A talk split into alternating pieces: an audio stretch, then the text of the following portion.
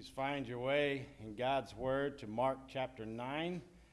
We have been camping out here for a couple of weeks, and today we'll continue to dig into, into these precious words. And I want you to know that as you hear something that you have already covered, listen closely because each time we go across this, we, we dig a little deeper. Each time we go over the scriptures, we dig a, a little deeper, and there's so much going on. I, I don't, I don't want to just breeze by it. So bear with me as we continue to study God's precious word. We have seen a transition happening in the ministry of Jesus. The cross is not far away, the cross is not far off from here. And, and Jesus is, is equipping his disciples. He's training up his disciples, he's, he's preparing them for the days to come. He, he cuts back on his public ministry, per se, and and, and, and is more focused on the 12. And, and he began this back uh, when he tells them about his death back in chapter 8. If you remember, he teaches that the Son of Man must suffer many things. He will be rejected by the elders and the chief priests and the scribes, and after and he'll be killed, and after three days he will rise again. And he said that plainly. Now, even though he has said that this plainly, this was a difficult teaching, as we know, and the disciples struggled with it, as we have seen. They could not comprehend how the sent one, the Son of God, how the Messiah was going to be a Savior by dying. It doesn't make sense to man. They understood the man, they understood who the man was, but they could not understand the plan. So, after dropping that little nugget, or, or, should I say that bomb on them, Jesus takes the three disciples up on the mountain. And he takes Peter, James, and John to the top of the mountain and he reveals his glory to them.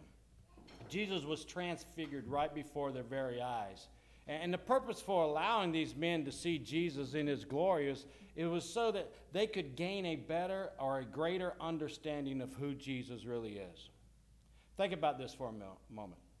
Uh, these ordinary men, these 12 ordinary men, had watched Jesus do miracle after miracle. They watched him doing things that only God can do. He gave sight to the blind. He fed thousands of people with a few loaves of bread. He healed all ailments. He brought people back from the dead. These ordinary men were eyewitnesses to, this, to all of it. They watched this man. Now, don't miss that point okay? That, that they watched a man who claimed to be the Son of God perform miracles that only God can do. They saw an ordinary man, a man, do all of this. What would be your reaction? Think about that. You're doing life. Here comes a man who claims to be the Son of God and starts performing miracles.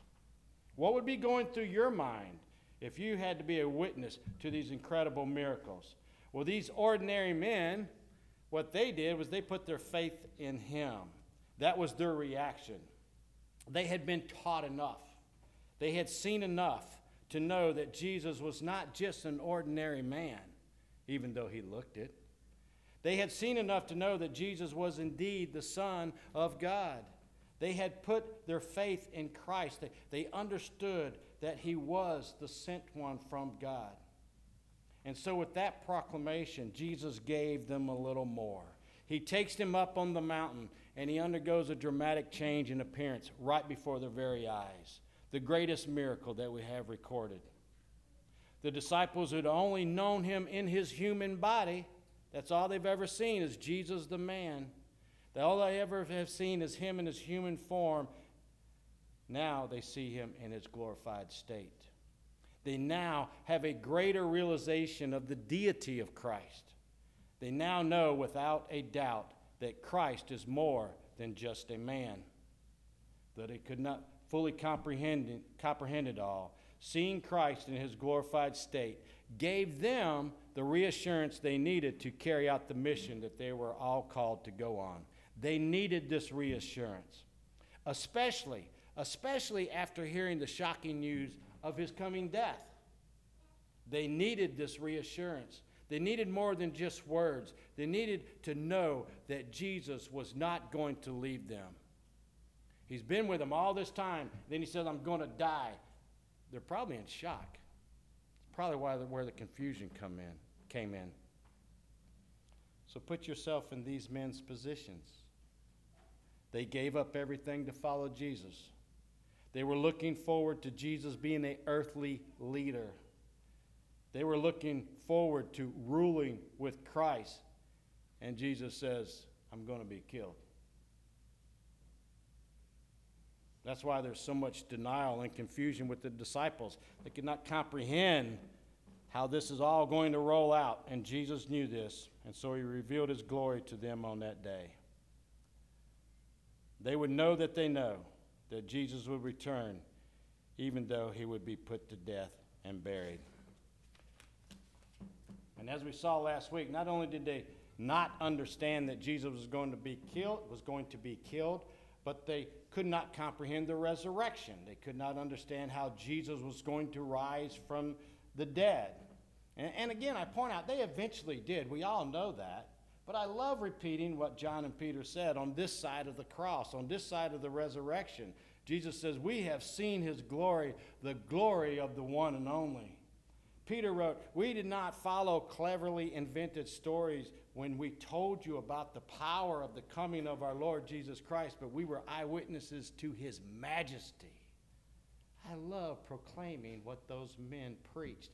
I love to hear their boldness when they proclaimed that truth because they knew it was truth. They were proclaiming the good news. They were proclaiming the gospel message to the world. And I love those verses. I love to proclaim those verses, and I will weed them in a sermon every chance I get. Amen? And we have to ask ourselves as, as we hear those verses are we as bold and as confident when we share the truth with others? Are we as bold as they were? Because we should be. You know, we have the same Holy Spirit in us that they have, no difference. We should be just as sure about the truth as they were. We, we have the written word. We should be more sure. So Jesus knew that what the men needed. He knew the exact time they needed, and he revealed his glory to them. And we saw last week as they came down from the mountain, they saw the other nine disciples in a heated argument with the scribes. And, and when, they, uh, when, and, and when they were asked what they were arguing about, a man jumps up and he, and he answers, Hey, teacher, I brought my son. He has an evil spirit, makes him mute. Uh, it seizes him, throws him down. He foams, he grinds his teeth. He said, I asked your disciples to cast it out, and they were not able. There's the problem. There's the argument. The disciples could not cast out this demon, even though they had the power to do this before. So Jesus asked the Father, in his humanity, How long has this been happening to him? I thought that was special. You know, he could have just easily just, you know, done the miracle right there, but he stopped in his humanity and in his love. How long has this been happening to him? And he said from childhood, and it often cast him into the fire and into the water to destroy him. Take note, this evil demon w- w- had been trying to destroy this child, this young man. We're going to come back that, to that again, but make note of that. He was trying to cause death. And the father says, But if you can do anything, have compassion on us. Verse 23. And Jesus said to him, If you can, all things are possible for the ones who believe. This child's father believed, but he had doubt that Jesus was able. He doubted the power of God. If, if you can, he says. And Jesus is saying to him, it's not a question of my ability to heal. What is in question is your faith in me and my power. Listen, the disciples needed to hear that. We need to hear this. We need assurance in our walk also, just as the disciples needed to make sure that they understood that their faith in Christ and his power had to be rock solid. We need to make sure that ours is also. They needed to hear this man doubt the power of God so that they would not question the power of God in the future. Jesus is equipping and building a foundation for these men to carry the kingdom out into the world. And they needed to understand, they needed to know that all things are possible for the ones who believe in the power of Christ. And I mentioned this last week, but I, am going to hit it again because this verse has caused more heartache in people than can be measured. and, and because of the false teachers using it out of context. You know, all things are possible for the one who believes is not a ticket to get any and everything we want. And that's the way it's used. Can I just say thank God that, that He does not give us everything we ask for? Look back. Praise the Lord that God does not answer all the prayers that we have prayed for ourselves. I, I was having this discussion with my golf buddy Paul this week, and, and he brought up, he said there were several times he had prayed for various situations and it didn't work out like he prayed. And he said, he said, hey, I, I was really disappointed. I was upset with God, you know, because we're talking about this verse here. He said, but now, 10 years later, I look back and I praise God he didn't answer those prayers. You know, listen, this, this text has been used out of context many, many times. And it's used by the health and wealth preachers over and over again. You can name it and claim it if you just believe. So wrong. So wrong. Know this we cannot expect to have everything for which we pray for as if Jesus is some great genie that magically fulfills all our fleshly, selfish desires. We must keep the scriptures in context. And that's why we preach line by line. That's why we go through the scriptures verse by verse. So here we see all things are possible with God means that we can have everything we need to serve Christ. He will give us everything we need. A very, very true statement. God has given us everything we need to glorify God. We have everything we need to worship God. We've had, we have the power we need to be followers of God. We have the power we need to continue to run the good race no matter what obstacle that may be in our way. We can run that good race. Now, don't think that you can't pray for anything. That, that's not what I'm saying. You know, we, we are free to ask for whatever we want. But the key is, as long as we realize that God will answer according to his will. That's the key. When we will what he wills, listen, at that point, we truly have the mind of Christ and can ask anything, being assured of God's answer. But we only get to that point by knowing and understanding God's word, knowing the scriptures, knowing his will. That's why we must stay in the scriptures. Write this verse in your margins. This just backs up what Christ said here in our text today. John 14, 12 through 14. He says, Truly, truly, I say to you, whoever believes in me will also do the works that I do. So, whoever believes, that, that is, whoever has faith in Christ, will do the works that Jesus did. He, he's talking about someone serving and following Christ. He continues, and greater works than these will he do because I am going to the Father. So Jesus is, is not going to be with them. He's going to be with the Father. So he gives them assurance. He gives them this assurance. I'm not going to be here with you, but you're going to be able to continue to do my works. And he says in verse 13, Whatever you ask in my name, this is another one taken out of context. Whatever you ask in my name, this I will do, that the Father may be glorified in the Son. If you ask me anything in my name, I will do it. Jesus is telling them, I will provide you with the necessary resources to accomplish the work that is set before you. Same thing is happening in our text today. Jesus is preparing his disciples for his departure. He's a, he, and he assures them that he will give them everything that is needed to fulfill the works that they will be doing when he's gone. That's the true meaning of these verses. So when we pray, we need to pray that we will need what, what we need in order to do God's will. We need to pray for His purposes and His kingdom and not for our selfish gain. I hit this every chance I get because there's a lot of bad teaching and it's caused a lot of problems in churches. Tremendous heartache and confusion. I've seen it. And you know, these verses are used, usually used by someone who wants you to show your faith by sending your money to them. Don't do it. Don't do it. God will give us everything we need to run this good race. Everybody good with that? Back to the disciples. They are powerless in the face of this child's condition. They cannot do anything on their own. They tried everything they knew to do of their own power, and they could not accomplish this task set before them, they have come down to the last resort prayer. How many times we've heard that? Well, there's nothing left to do but to pray. We have exhausted all our human power. The only thing we can do is pray. That's what's happening here. They ask, How come we couldn't cast them out? Jesus said, You know, this kind cannot be driven out by anything but prayer. And I hear James the Lesser or maybe Andrew saying, I told you guys we should have prayed, should have listened to me. That's not in Scripture, but I'm thinking it probably happened. They're very prideful guys, so I'm sure somebody spoke up. I, I know we all know this, but we fail at this so many times. So many times in our lives we should be praying. Uh, the, so many things in our lives we should be praying over, and yet we don't. You know, a, a lot of times our prayer ends up being praying for Jesus to fix our mess.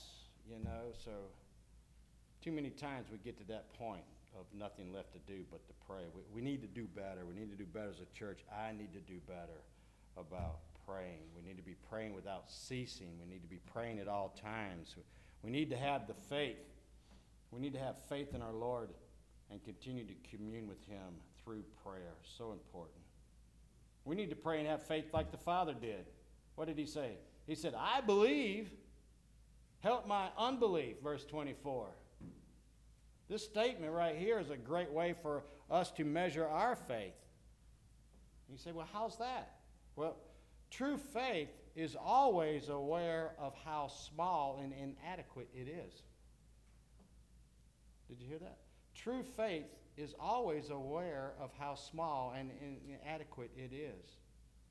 You know, that, that's true for all of us to have faith in Christ. When we realize our faith is like, man, I have faith, but I need more. You know? It's okay to say, I believe, but I have doubt. We are, we are human. We all do believe. Listen, th- th- this father's a believer, but you know, it, it wasn't that he believes when he amasses a sufficient amount of faith. That wasn't happening there. Listen, he puts everything on the line with what? With what little bit of faith he had.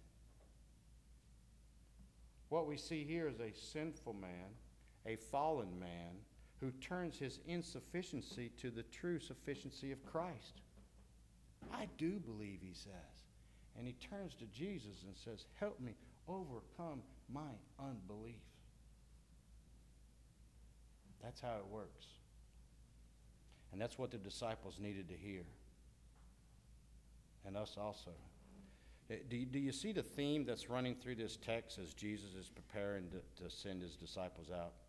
Man is inefficient, but with Christ we are sufficient.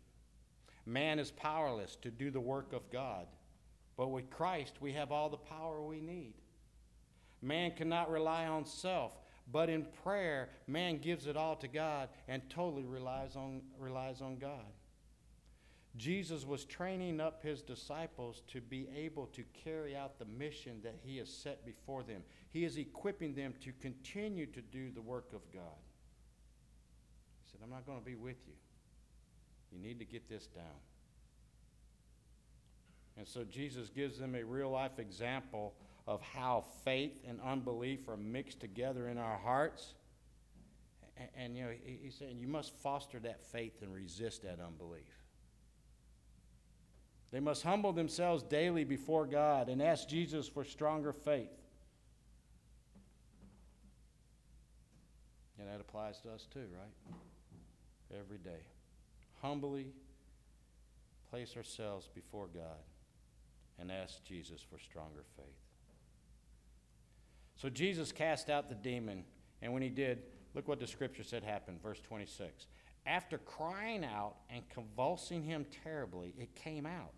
And the boy was like a corpse, so that most of them said, He is dead. But Jesus took him by the hand and lifted him up, and he arose. So the evil spirit was cast out, and it leaves the boy in a death like condition.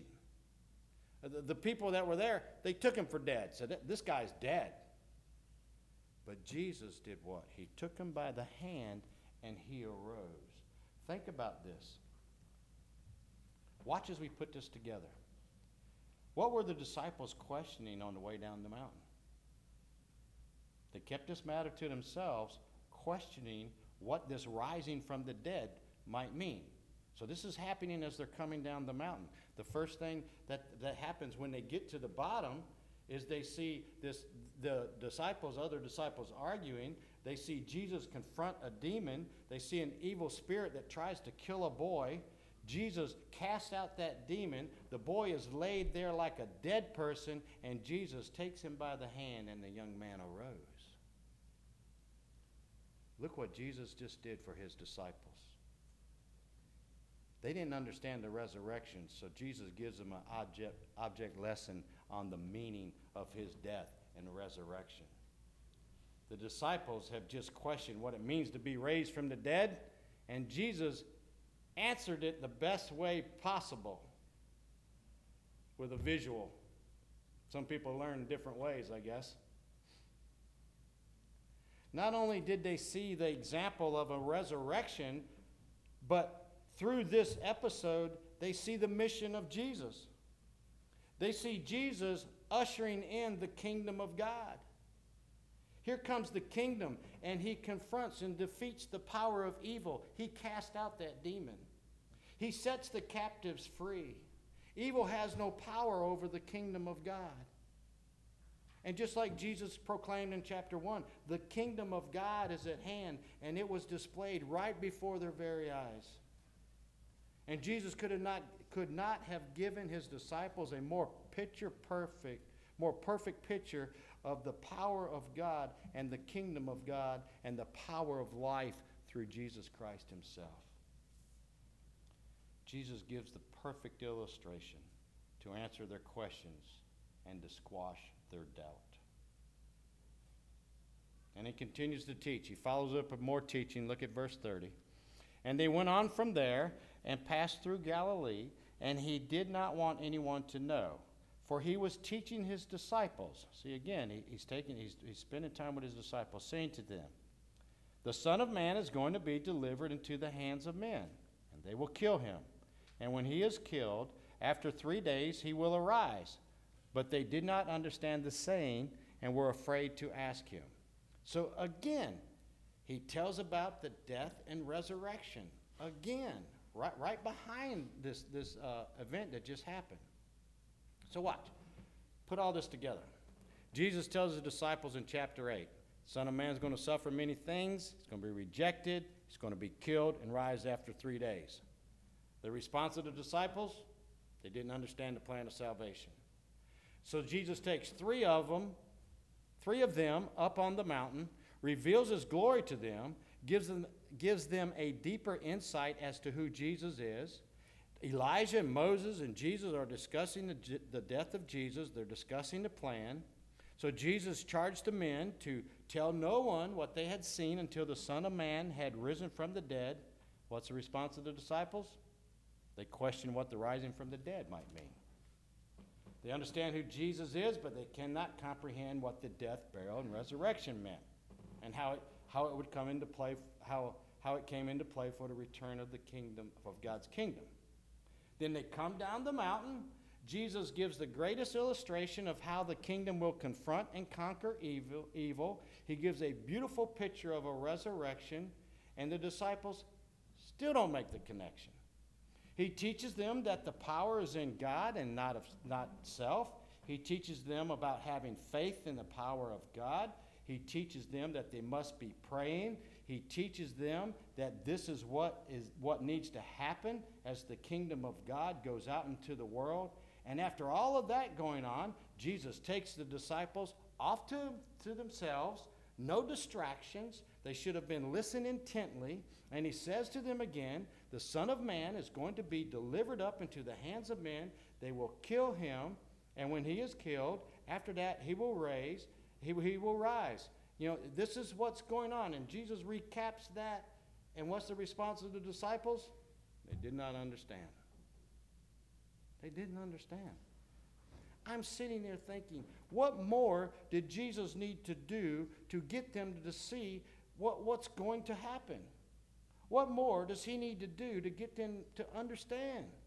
These are some hard headed guys. And then I looked up and saw my reflection in my window again. I got to find somewhere else to study. There's too much conviction going on. It's, I need a new place. I'm going to pull the shade down or something. But we're, we're, we're just like the disciples, you know? Sometimes we don't get it. We're hard headed. But we continue in the study of the scriptures. We continue. And as we hear it again and again, as they did, one day God will open our hearts to the truth. And we start to get it. And we start to put it all together. You know, I'm telling you because I don't want anybody ever to be discouraged. You know, I don't, I don't understand all this. How you know all this? And they get to this point, like, don't be discouraged. Listen, th- th- this is how this is how it happens. We start to get it, and as we do, we become more and more like Christ. That's our progressive sanctification. I mean, look back at your walk already. Just look back. If you've been saved five years, look back five years ago and look at your knowledge of Christ in the scriptures then. You've grown. You've grown. Don't be discouraged because sometimes it doesn't come together. That's the doctrine of salvation. This is how we walk and grow with Christ. You know, something to point out here, and Chris you know, hit on this a minute ago, as, as we studied Jesus teaching his disciples, it's been encouraging to see that Jesus didn't quit on them. How easy would that would have been? All right, forget you guys, I'll get another 12. You know? But he didn't. Even though they didn't comprehend it all, he didn't quit. You know why? Because they understood who Jesus was. That he is the Son of God. He's the Savior. They had a foundation. That's where it begins. It begins with understanding who Jesus is. And you know, we set that challenge before our congregation each and every Sunday as we partake in the Lord's Supper, as we do a self examination. The first thing we ask is, Do you understand who Jesus is? Because that's, where it's be- that's where it begins. The rest comes from that point. So be encouraged. I'm here to encourage you. Be encouraged as you grow in Christ. He'll never give up on you. Back to the training. Now, I love what the word says about the disciples here. Verse 32. You know, he, just, uh, he just explained the death, burial, and resurrection, and, and they don't understand it. And so instead of questioning uh, Jesus, what does it say? They were afraid to ask him. Now, you got to give credit where credit is due to these guys. Do you remember what happened to Peter when he interjected his thoughts on the death of Jesus? you know? so he got the biggest rebukes one could get from Christ himself. Get behind me, Satan, Jesus said to him. So I guess they're thinking, I ain't saying you. You know saying? You, you, no, not me. Maybe Peter will say something again. I don't know. But they were afraid to ask him.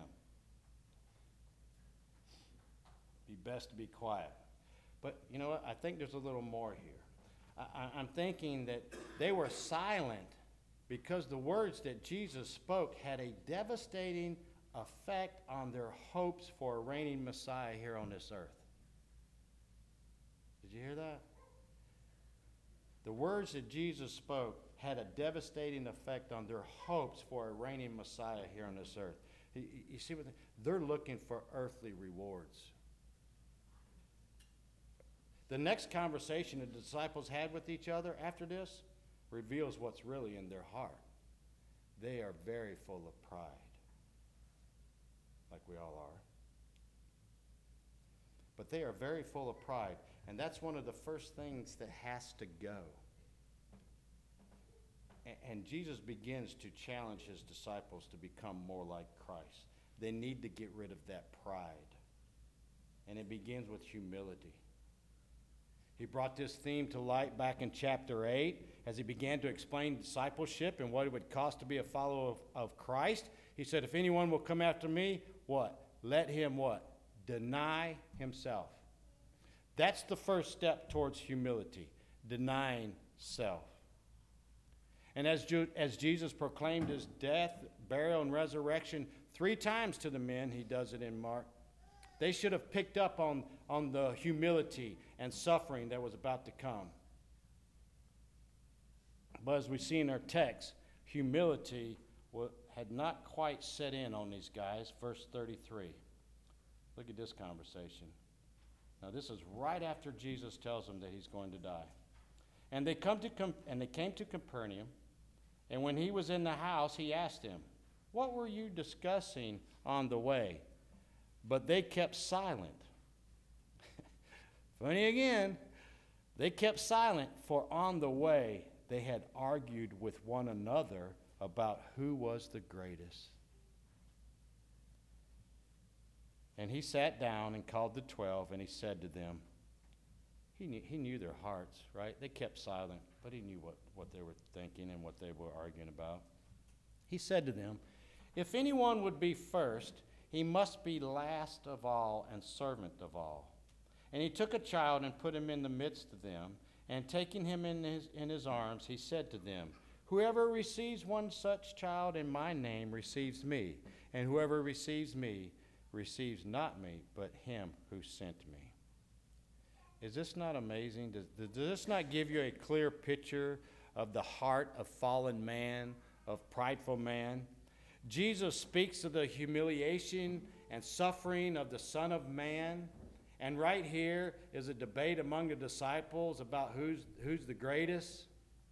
Jesus speaks of his humility, and the disciples speak of their desire for recognition. Each time Jesus spoke of his humiliation and death, we see the pride of man. Listen, the first time Jesus told of his death, what happened? Jesus, uh, Peter rebukes Jesus, and he because he assumed that the Messiah would be privileged, not suffering and shame. We saw that the men were, we just saw that the men are talking about who's the greatest right after Jesus tells them he's going to be killed. And we will see in chapter 10, Jesus tells them that he will be delivered up. This is his third time talking about the passion. He will be delivered up. They will mock him, spit on him, flog him, kill him. And right after that, James and John request to sit at the right hand and the left hand of God in glory. In all three passion predictions, Jesus speaks of the necessity of his rejection, suffering, and death. And following all three, the disciples voice their ambition for status and prestige. Jesus speaks of surrendering his life. The disciples speak of fulfilling theirs. Jesus counts the cost of discipleship. They count its assets. The disciples had not yet learned that the reward of discipleship comes only as a consequence of following Christ on the costly way to Jerusalem. That's where the rewards come from. But man is full of pride, wants recognition, wants status. But but but note this the, the, the, about the disciples. They are only living or going by what they know or by what they've been taught at that time.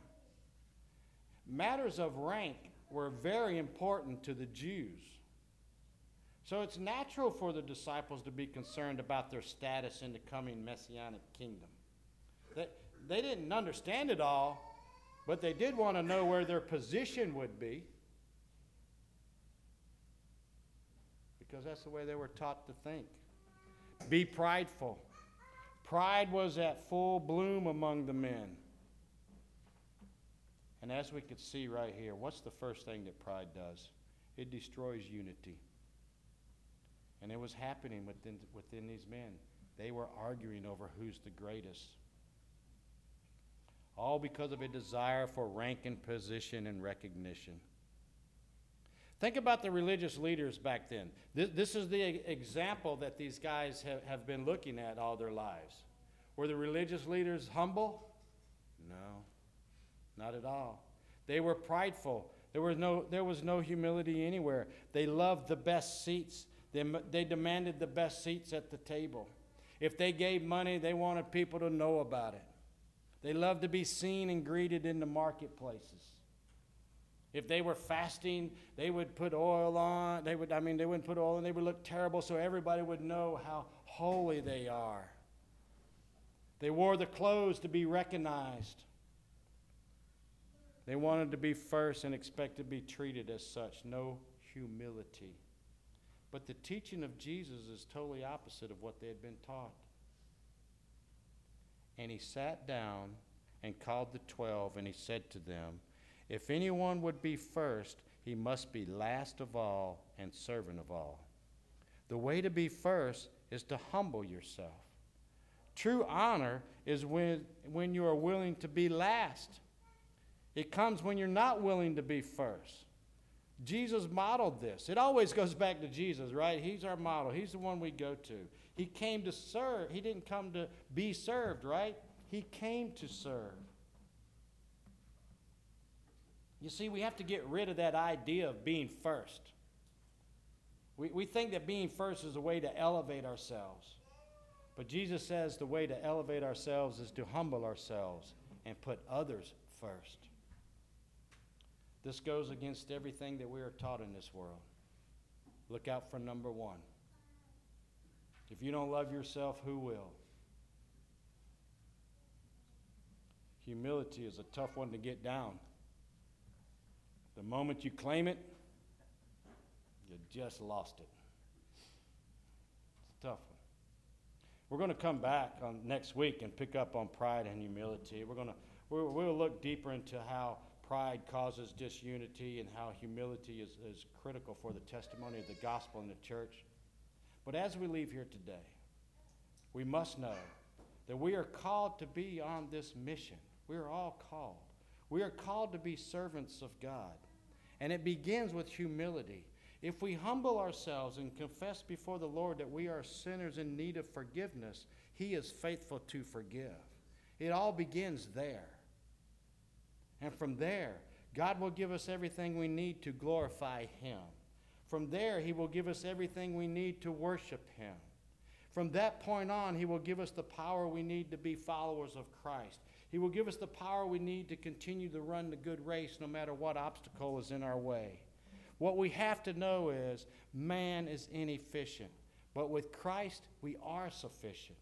Man is powerless to do the work of God, but with Christ, we all have the power we need to do the work.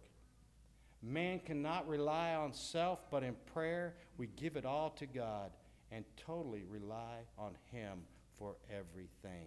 And we do that daily. Amen. Pastor Jared?